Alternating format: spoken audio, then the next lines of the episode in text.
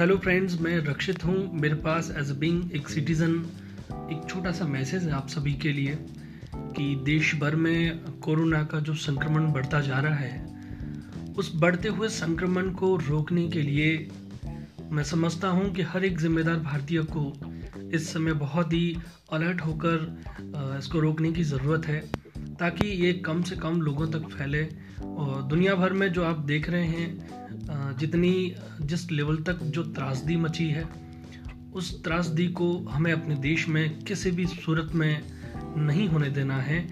और मैं ये भी मानता हूँ कि जो लोग कोरोना को हराने के लिए रात और दिन हमारे डॉक्टर्स, हमारे नर्सेज मेडिकल स्टाफ पुलिस बल और प्रशासनिक जो तबका लगा हुआ है देश का। और साथ साथ वे लोग जो इस समय जो प्रशासनिक तबका लगा है, चाहे वो पुलिस सेवा के रूप में हो, चाहे सफ़ाई कर्मी के रूप में हो, चाहे वो अधिकारी के रूप में हो तो उन सब का वे सामाजिक संगठन, वे लोग जो लगातार वॉल्टरली सपोर्ट कर रहे हैं, सहयोग दे रहे हैं, चाहे वो आर्थिक सहयोग दे रहे हैं तो ये हमारे लिए बहुत ज़रूरी है। और कोरोना को कैसे भी करके हमको आ, मार्च के एंड तक इसको कैसे भी करके हराना है। आ, और ये जो पंद्रह अप्रैल तक का जो लॉकडाउन रखा गया है आ, मैं आग्रह करूँगा आप सभी से कि 15 अप्रैल तक देश भर में कोरोना को नियंत्रित किया जाना चाहिए। इसकी थर्ड स्टेज को हमें कैसे भी करके रोकना है। ताकि कम से कम जन हानि हो। आप जान ही रहे हैं कि हमारे देश की अर्थव्यवस्था को एक बड़ा धक्का लगा है इस बीमारी के चलते। लेकिन हम भारतीय प्राचीन समय से ही इतने मज़बूत रहे हैं। हमारे हौसले हमेशा बुलंद रहे हैं कि जब भी देश के सामने कोई संकट आता है तो हम सब एकजुट होकर इस कोई भी चुनौती का सामना करते हैं। यह भी हम सभी के लिए एक चुनौती के तौर पर है।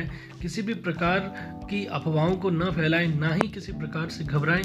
एक दूसरे का सहयोग करें और जो सोशल डिस्टेंसिंग की बात की गई है, उसको फॉलो करें।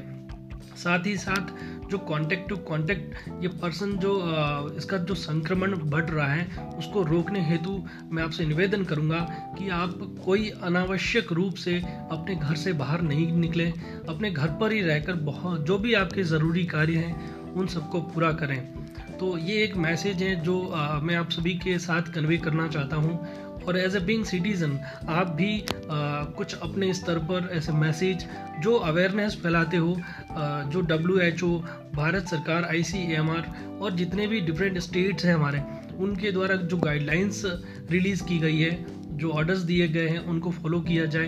पुलिस और प्रशासन के द्वारा जो भी ऑर्डर्स आपको दिए जाते हैं उनको कम्प्लीटली फॉलो करें ताकि इस बीमारी को जल्द से जल्द हम रोक सकें। Thank you so much Thank you.